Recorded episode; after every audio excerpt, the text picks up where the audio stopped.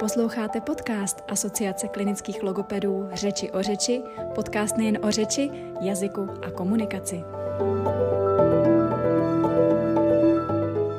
Dobrý den, milí posluchači. Od mikrofonu vás zdraví Barbara Lichoroběc. Naše dnešní řeči o řeči ponese téma, jak podpořit komunikaci s dětmi kojeneckého a batolecího věku, znakováním a gestikulací. Jsme v Praze a pozvání přijala Tereza Vasilovčík-Šustová. Tereza je tlumočnicí českého znakového jazyka, v současné době je i VTI terapeut, je také maminkou třech dětí, u kterých metodu praktikovala a je také autorkou knížky takové praktické příručky Jak se domluvit s kojencem a batoletem, komunikujeme přirozenými znaky a gesty. Dobrý den, Terry. Dobrý den. Jak jste se ke znakování, ke znakovému jazyku českému dostala? Já jsem někdy v teenagerském věku zjistila, že mám poměrně dobrou vizuálně motorickou paměť, ale kvůli problémům s koleny jsem musela nechat eh, sportu, spousty dalších fyzických aktivit a nemohl ze mě být ani herec, ani tanečník, nikdo takový. Mm-hmm. A rozhodla jsem se, že to využiju zcela pragmaticky a po revoluci jsem vlastně nastoupila do jednoho z prvních kurzů českého znakového jazyka, který se otvíral v Praze. Mm-hmm. A v té době ještě nebyla profese tlumočníků znakového jazyka tak, jak ji známe dnes. Tlumočníci nebyli oficiálně profesionálové jako dnes a tlumočil vlastně každý skoro, kdo ovládal nějakým způsobem znakový jazyk, takže já jsem po roce a půl chození do kurzu spadla rovnýma nohama do nějakých svých tlumočnických začátků a od té doby samozřejmě se vzdělávám dál a dál a dál. Mm-hmm. A když jsem eh, končila gymnázium, tak uh, jsem chtěla spojit uh, znakový jazyk a děti, protože to v té době obojí byla moje velká láska. A paní Tereza Hradílková v té době instituce, institucionalizovala, to je hrozné slovo, služby rané péče a já uh-huh. jsem mhm. se tedy rozhodla, že se vrhnu na studium speciální pedagogiky a to se mi podařilo a v Praze na uh, katedře se studovala speciální pedagogika, dal se tam studovat i znakový jazyk. Já jsem se teda do obojího pustila a po absolutoriu, kromě toho, že jsem tady pracovala dále jako tlumočník znakového jazyka, jsem pracovala jako speciální pedagog, mm-hmm. jako poradce rané péče v rodinách dětí právě se sluchovým handicapem. Tak to já pro naše uh, posluchače nějak upřesním, že jsme vlastně obě dvě absolventky stejného oboru, speciální mm. pedagogika uh, se zaměřením na logopedii a surdopedii s tím, že vy, Terezo, jste šla tou cestou surdopedie a já tou cestou logopedie. Jak jste se dostala k té metodě znakování z miminky, protože to je samozřejmě naprosto odlišné, to je potřeba si tady uvědomit, zarazit se, že český znakový jazyk a metoda znakování z miminky je něco odlišného. Jak jste se k tomu dostala? Kde jste vzala inspiraci? Já si myslím, že každý, kdo se setkává s dětmi, které vyrůstají v rodinách kde se používá znakový jazyk, to znamená, ať už jsou rodiče neslyšící a dítě je slyšící, mm. případně jsou slyšící rodiče, mají neslyšící dítě a do rodiny vstoupí další slyšící sourozenec, tak uh, každý, kdo do té rodiny vstoupí, zjišťuje, že slyšící děti, obklopené znakovým jazykem, se řečově vyvíjejí opravdu velmi dobře, protože kromě toho, že mají k dispozici sluch, tak ještě k ním vstupují pojmy zrakem. Mm-hmm. A když se nám měla narodit první dcera, tak jsem si říkala, že nebudeme čekat na to, až uh, začne mluvit, protože děti ve věku jednoho roku, kdy začínají používat první slova, tak už toho dovedou motoricky velmi mnoho. Komunikují s námi různými dalšími způsoby, než jenom tím, že by něco říkali. A rozhodla jsem se zaměřit právě na to, že děti používají přirozená gesta, která se dají v komunikaci velmi dobře využít. A tím, že nemáme v rodině nikoho, kdo by neslyšel, pro mě je znakový jazyk opravdu nová tlumočení řeč. je mhm. pro mě nová řeč, získala jsem ji v kurzech, pracuji jako tlumočník, věnuju se tomu v práci, ale naše děti neměly vůbec možnost s nikým v okolí blízkým znakový jazyk použít, tak jsem si samozřejmě říkala, že učit je nový jazyk není dobrá cesta, ale mým cílem bylo jim zprostředkovat komunikaci ještě předtím, než začnou mluvit tak, že se vlastně odrazíme od toho, co nám děti sdělují sami. Mm-hmm. Já se možná vrátím ještě k tomu, jestli si dobře pamatuju ze studií. Pamatuju si číslo 90% dětí či neslyšících se narodí slyšícím a naopak. Pamatuju si to správně? Je to tak. E, jsou samozřejmě sluchové vady, které se dětí, dědí opravdu z generace na generaci. Mm-hmm. Takových e, rodů je, co vím, v České republice určitě několik ano, ale většina neslyšících dětí má slyšící rodiče. To mm-hmm. Pokud e, jim chceme zprostředkovat znakový jazyk, tak rodiče obvykle s ním žádné zkušenosti nemají a vlastně mm-hmm. se ho jako cizí jazyk musí sami naučit. To mě jenom napadlo, že to mě za těch studií tenkrát přišlo jako velmi zajímavá informace, že to číslo je poměrně, nebo ta procentuální část je poměrně vysoká. A Dalo by se dělat jednoduché zhrnutí, proč tedy nečekat na to slovo verbální, čekat na to, až to dítě opravdu promluví a zkoušet tu komunikaci znakováním, gestikulací, čemu to může pomoct v tom vztahu matka-dítě, rodič-dítě? V první řadě je dobré si uvědomit, že to, jestli se bude komunikace mezi mnou jako rodičem a dítětem dál rozvíjet, ať je mluvená nebo nemluvená, tak záleží na tom, jakým způsobem já budu přijímat to, co mm-hmm. ke mhm. mně to dítě vysílá, ty jeho iniciativy.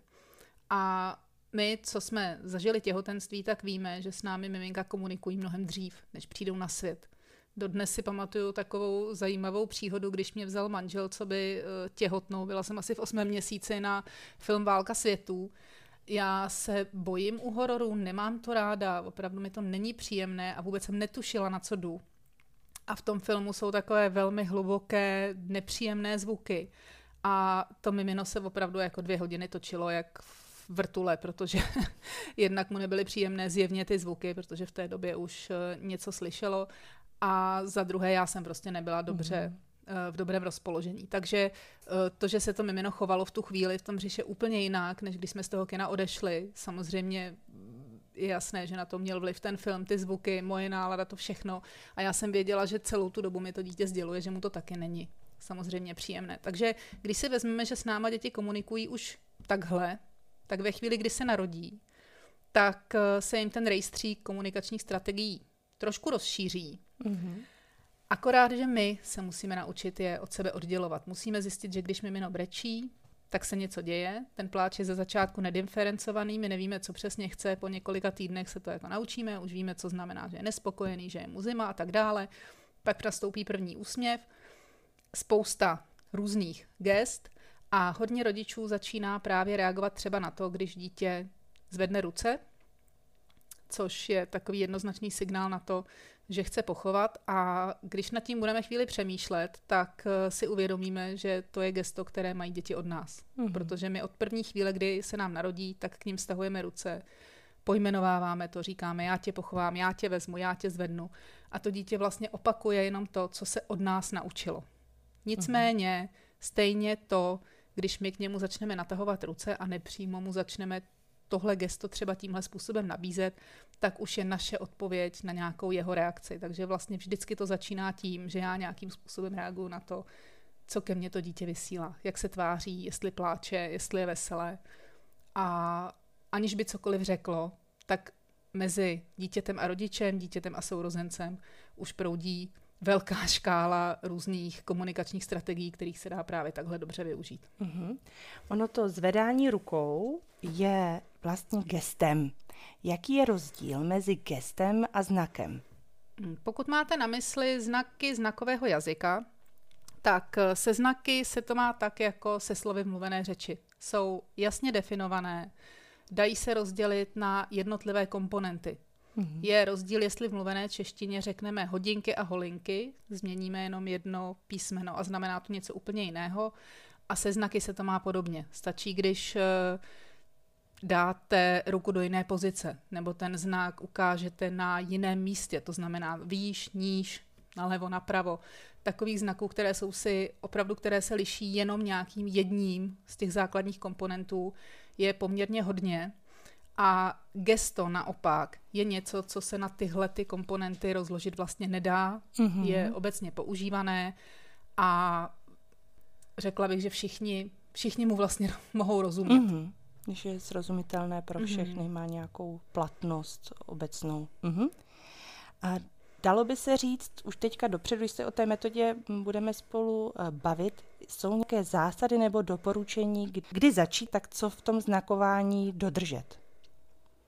Eh, určitě je dobré se zaměřit na to, že když chci dítěti nabízet nějaký znak, mluvíme o nabízení, ne přímo o učení, protože mm-hmm. je potřeba dělat dětem prostor, aby si vybrali, co uh, chtějí a co si vezmou za své, tak samozřejmě vycházíme z potřeb dítěte. Je potřeba si uvědomit, že my, když na děti mluvíme, tak oni nám toho spoustu rozumí. Ve věku 6, 8, 12 měsíců rozumí mnoha věcem, které my jim říkáme. Mm před tím, než nastoupí ten vlastní rozvoj řeči, tak je pro děti samozřejmě důležité, jakou používáme intonaci a tak dále. Už z toho dostanou ten dojem, jestli je všechno v pořádku nebo jestli se něco děje. A e, ve chvíli, kdy jim chceme znaky nabízet, tak musíme víc toho, co v tu chvíli vlastně se nám naše dítě snaží sdělit. A my ty znaky nabízíme ani ne tak proto, aby jsme je my ukazovali dítěti, ale aby je dítě potom použilo směrem k nám, mm. aby my jsme rozuměli jemu, protože, jak jsem řekla, oni nám rozumí velmi dobře, ale my máme problém porozumět jim. A to musím potvrdit jako klinický logoped. Děti mají pasivní slovní zásobu jako první a mnohem větší než tu aktivní slovní zásobu. A dítě začne v uvozovkách prodávat ta slova, používat, eh, vytahovat je z té pasivní a dávat je do té, do té aktivní slovní zásoby ve chvíli, kdy má pasivní slovní zásobu opravdu, opravdu velikou takže může profitovat dřív, když eh, může to, co ví z té pasivní slovní zásoby, zaznakovat, eh, zagestikulovat mm, aktivně a s námi se domluvit a vyhnout se některým nepříjemným chvílím, anebo může třeba vyjádřit i asociace. Otvírá to znakování e, možnost komunikace i s, s jinými lidmi než s rodiči? Jsou ty děti, dalo by se říct, více do světa? Můžou být jako komunikativnější? Pokud s dětmi znakujeme, tak eh, je opravdu velmi. Člověk, člověk předejde té frustraci z toho, že se dítě mm-hmm. nedorozumí. My jsme, uh, děti se nám samozřejmě vstekaly, že nedostali to, co chtěli, ale nevstek, když k tomu teda došlo, ale nevstekali se proto, že jsme jim nerozuměli. My jsme jim dovedli říct, já vím, že chceš tohle, ale v tuhle chvíli prostě to není možné. Takže mm-hmm. nedocházelo k, těmhle, k téhle frustraci.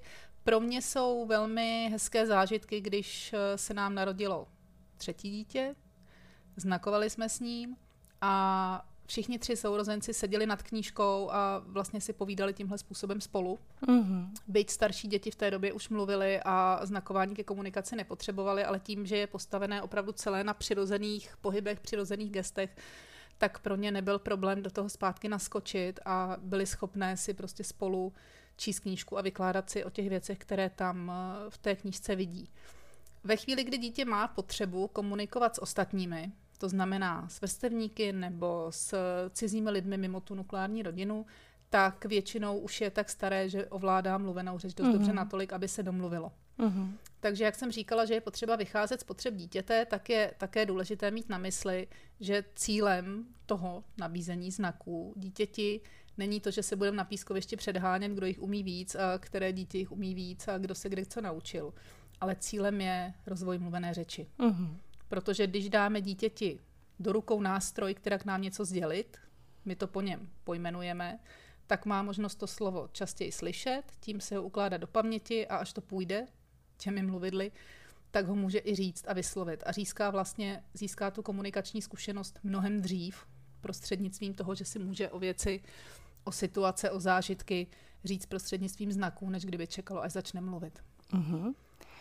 Mm, to už vlastně volně spadá k mé další otázce a to je, jestli tento způsob komunikace je v vozovkách bezpečný pro všechny děti.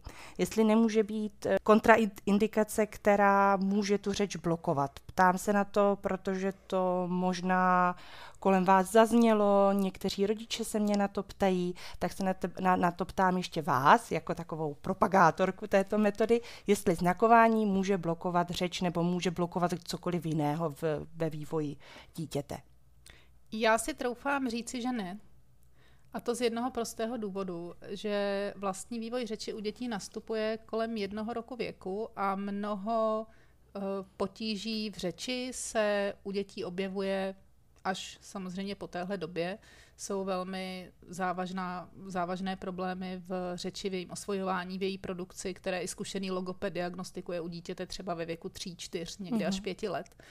A vezmeme-li v úvahu, že dětem můžeme začít nabízet znaky po, vlastně můžeme už od narození, ale uh, děti je začnou sami směrem k nám opravdu cíleně ty, které my jim nabízíme, kromě těch svých, které už mají a které my přebíráme naopak od nich, uh, používat mezi 8., 10., 12. měsícem a uh, tím pádem získají v té komunikaci opravdu poměrně slušný náskok. Mm-hmm. A není tady skupina dětí, které by měly opravdu stejné předpoklady k tomu používat řeč, s kterými by se znakovalo a s kterými by se neznakovalo. To se nedá, takovou skupinu dětí nenajdete.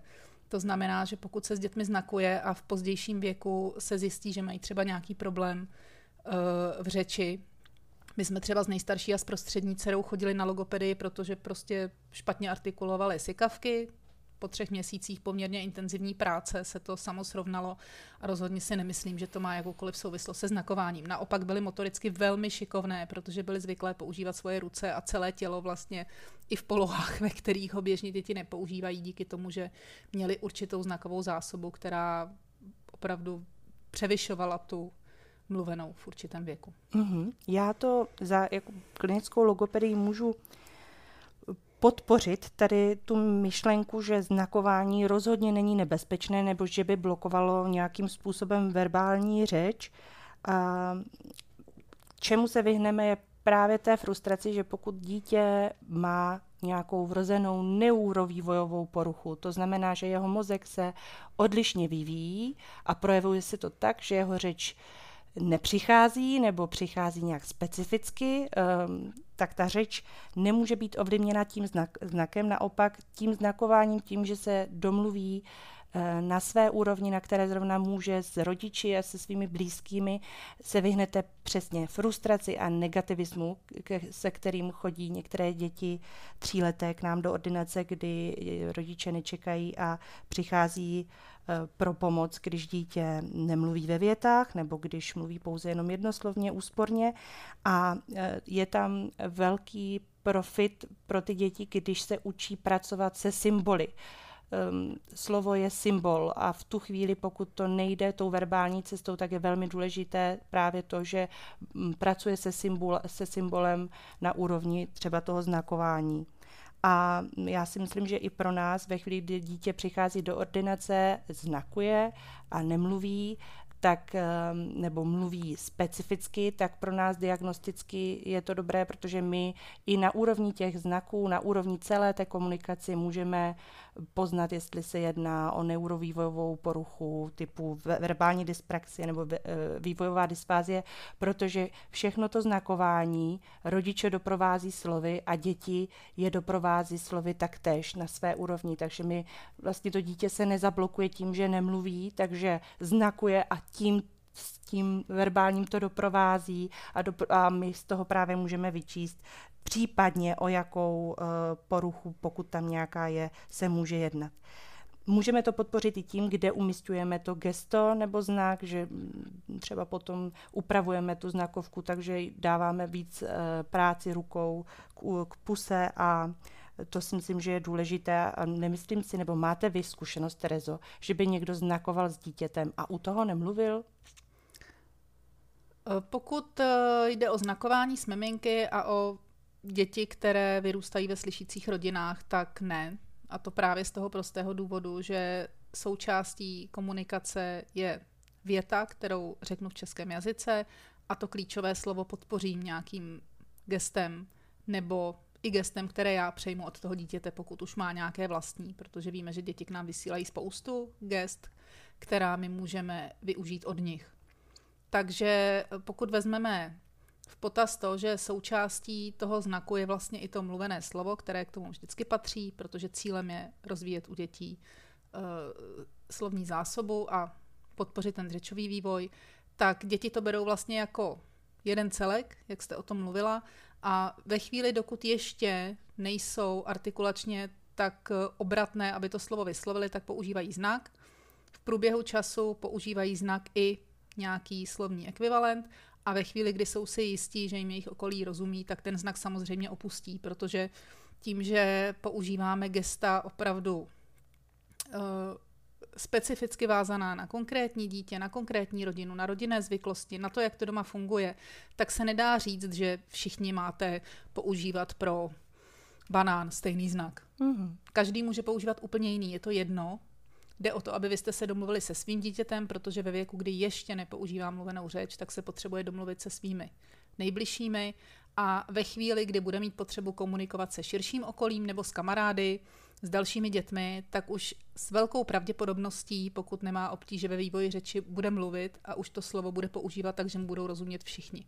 Uh-huh. A když dítě ukáže ve znaku piškot, tak tomu rozumí jenom někdo. Ale ve chvíli, kdy už ho umí říct a řekne ho, tak tomu rozumí všichni a může se dočkat piškotu i od někoho úplně jiného, což je obrovská motivace. Ano, děti jsou velmi chytré a moudré, takže ví jak potom, jak to použít a kdy co použít, aby se dostali k tomu, co potřebují. A jsou eh, znaky a gesta, nebo které znaky a gesta jsou nejvíce nabízeny? Co tam patří do takového toho nejfrekventovanějšího slovníku? Já si zase myslím, že nejde úplně říct, co uh, je nejčastěji používané, mm-hmm. protože každé dítě je úplně jiné, každé dítě vyrůstá v jiném prostředí a je potřeba, aby jsme se opravdu zaměřili na to, co my v té dané konkrétní rodině potřebujeme. Takže uh, bereme-li gesta, která používá dítě směrem k nám a my je převezmeme a budeme je používat, to je velmi jednoduché, velmi rychlé, máme na půl vyhráno. A pokud přemýšlíme nad tím, jaké znaky a jaká gesta dětem nabízet, tak je samozřejmě vhodné začít s těmi, které mají děti možnost použít, mm-hmm. nejlépe opakovaně v průběhu jednoho dne.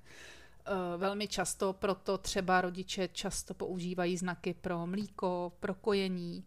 Eh, důležité je, že to gesto, které nabízím, je spojené s nějakým příjemným zážitkem, s nějakým libým pocitem, protože pro mě jako pro rodiče je důležité, aby to dítě použilo ten znak nebo to gesto směrem ke mně, abych mm-hmm. já se dozvěděla, že má hlad, aby ukázalo mlíko a já jsem věděla, že má hlad. Namísto toho, aby na mě, aby ze mě na hřiště rvalo tričko, tak prostě použije jednoduché gesto, kterému rozumí, můžeme si jít sednout bokem na lavičku a já ho můžu nakojit. Takže uh, situace, které se opakují, rituály, třeba znaky, které souvisejí i s, se členy rodiny, s nějakými opakujícími se situacemi. Rozhodně se zamyslet nad tím, jak to je u vás doma. Mm-hmm. Protože to, co funguje někde, nemusí fungovat jinde. A pokud si vaše dítě rádo hraje s, se zvířátky, tak mu nenabízejte gesta pro autíčka, protože s velkou pravděpodobností si o ně neřekne. A potom můžete být zbytečně uh, jak bych to řekla, ne nešťastní, ale, ale zbytečně budete mít pocit, že vy nakládáte nějaké úsilí. Uh, dítě si, dítě to gesto, které používáte, samo nepoužije, ale ono je to jenom proto, že prostě nechce, nebo ho mhm. nepotřebuje. Nepotřebuje, přesně, no. Jsou moudré děti. Jsou země nebo státy, kde znakování s malými dětmi má takovou větší tradici, kde znakují, by se dalo říct, třeba více než u nás tady v České republice? Eh, rozhodně ano, rozhodně eh, v Americe a ve Velké Británii existují eh, různé systémy, které se používají. Asi nejznámější, se kterým jste se mohli setkat, je systém Baby Science, který dali dohromady v Americe v 80. a 90. letech minulého století od znakování s miminky, se kterým přicházím já, se liší v tom, že je mnohem direktivnější. Mm-hmm. Uh, rodiče chodí do kurzu, kde se učí znaky spolu s dětmi. Uh, je to dáno kulturními odlišnostmi naší země a Ameriky, protože u nás jsou rodiče obvykle, jeden z rodičů je s dětmi doma obvykle do tří let, což je přesně to období, kdy už dítě používá mluvenou řeč na velmi dobré úrovni a už ho vypouštíme do nějakého předškolního zařízení nebo k, nějakému, k nějaké hlídačce v době, kdy už mluví, takže už si nepotřebuje pomáhat uh, znaky. Kdežto šestitýdenní rodičovská v Americe samozřejmě předpokládá to, že dítě v takhle raném věku, aby se člověk mohl vrátit do práce, necháváte někde hlídat a v tom případě je pro vás jako pro rodiče velmi důležité, že ho necháváte v zařízení, kde používají stejné znaky jako vy. To znamená, pokud chcete s dětmi používat nějaký znakový systém a rozhodnete se pro Baby Science, tak když dáte dítě do, do jeslí, kde mají napsáno, že jsou certifikované zařízení Baby Science, tak víte, že když vaše dítě použije tenhle znak, tak mu tam budou rozumět. Když to u nás je to tak, že víme, že naše dítě se potřebuje domluvit s námi, mm-hmm. maximálně s tím nejbližším okolím. Babi, když udělá tohle, tak chce napít, když udělá tohle, tak potřebuje na nočník. A můžeme dítě předávat i s touhle informací. Když to vlastně tím, že v Americe to kulturně funguje úplně jinak, tak věřím tomu, že pro rodiče je tohle jedna ze záruk bezpečného prostředí, ve kterém se dítě domluví. Mm-hmm. A ráda bych zmínila v souvislosti s tím takovou jednu hezkou myšlenku, kterou paní autorky v Americe mají a která velmi sedí teda samozřejmě i na znakování s miminky a to je to, že se znakováním a smluvením se to má stejně jako s lezením a schozením. To znamená, dokud dítě ještě neovládá dobře svoje mluvidla, tak používá znaky a gesta, doprovází je samozřejmě nějakým uh, zvukem nebo nějakým pokusem o artikulaci slova a ve chvíli, kdy začne mluvit, tak ty znaky přirozeně opustí. Protože dokud dítě neumí chodit, tak leze a ve chvíli, kdy začne chodit, tak se k lezení už jako k hlavnímu způsobu přemysťování nevrátí. Z jednoho prostého důvodu, stejně jako řeč, je to mnohem efektivnější. Děkuji za, za rozhovor. Um, Děkuji eh, za všechny myšlenky, které byly na konci i řečeny. Ten příští rozhovor už bude zastřešen tématem novým, který určuje náš odborný časopis a na který se můžete těšit v příštím měsíci v prosinci. Prožijte, jak potřebujete období listopadu a rozsvíťte si jej pro své a pro své milé, pro sebe eh, světlem a naději pro příští rok. Děkuji Terezo a děkuji našim posluchačům za pozornost. Moc děkuji, že jsem to mohla být.